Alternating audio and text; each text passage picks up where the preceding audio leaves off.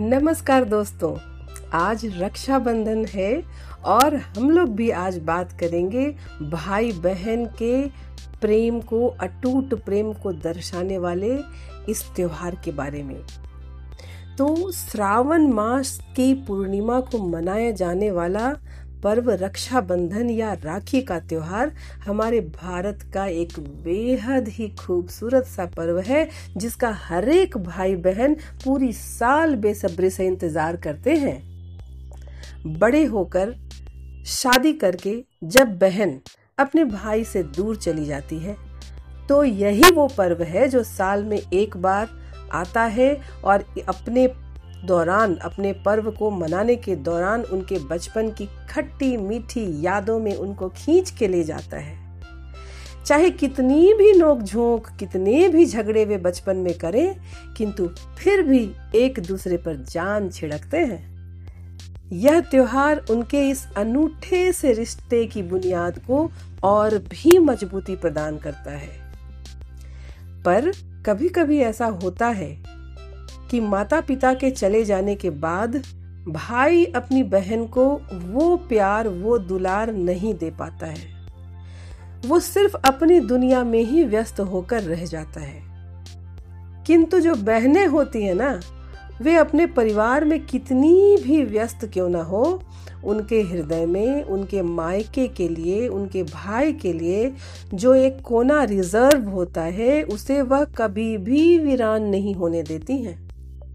उसको वो हमेशा आबाद रखना चाहती हैं क्योंकि वे दिल से अपने भाई और उसकी फैमिली के लिए दुआएँ देती हैं।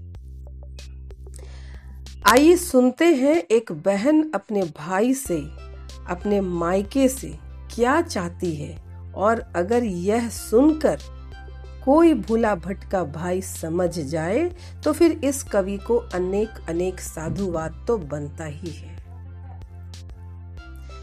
नहीं चाहिए मुझको हिस्सा माँ बाप की दौलत में।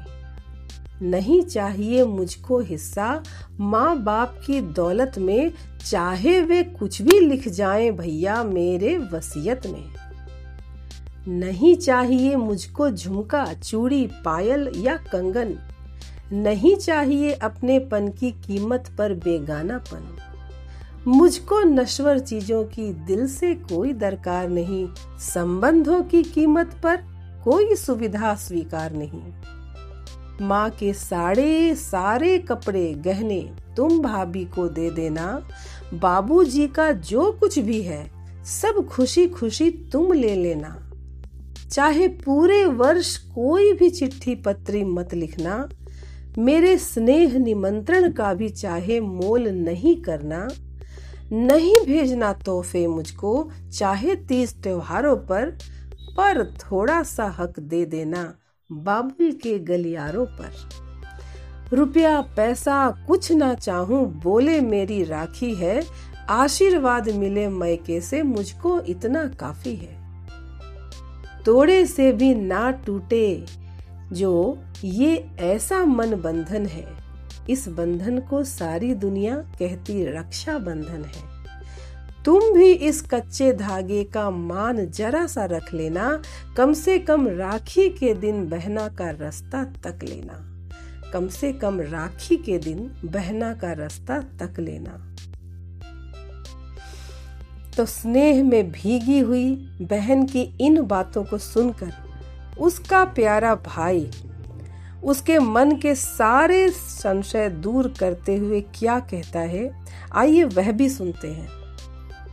भाई कहता है अपनी बहन से, नहीं रही माँ, नहीं रही माँ तो मत संशय में आ जाना तुम।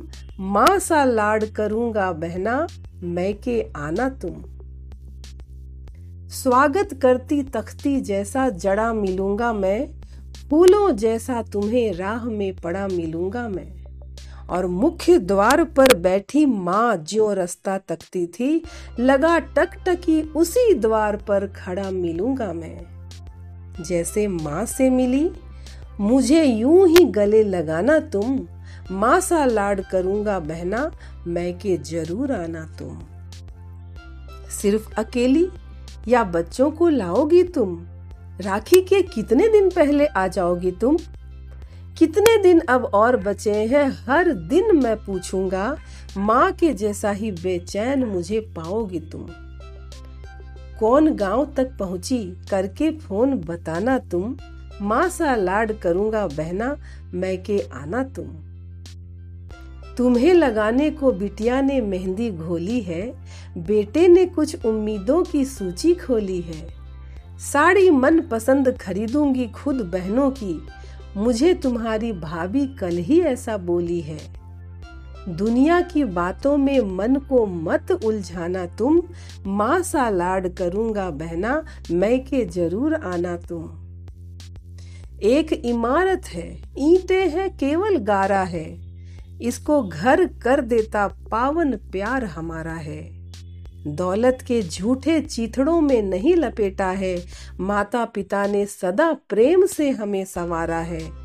नेह तिलक जीवन भर, मेरे भाल लगाना तुम माँ सा लाड करूँगा बहना, मैं के ज़रूर आना तुम। माँ सा लाड करूँगा बहना, मैं के ज़रूर आना तुम। धन्यवाद।